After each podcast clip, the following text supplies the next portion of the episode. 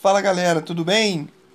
Boa tarde, meu nome é Rodrigo, ministro Português, e vim trazer para vocês a dica do dia hoje no nosso podcast exclusivo para quem faz o curso de português. Então vamos nessa.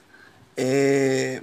Regra de uso do hífen: toda palavra que é dividida por preposição com o novo acordo ortográfico perdeu o hífen. Então, dia a dia não tem hífen, mão de obra não tem hífen, pé de moleque não tem hífen, qualquer palavra dividida por preposição não tem mais hífen.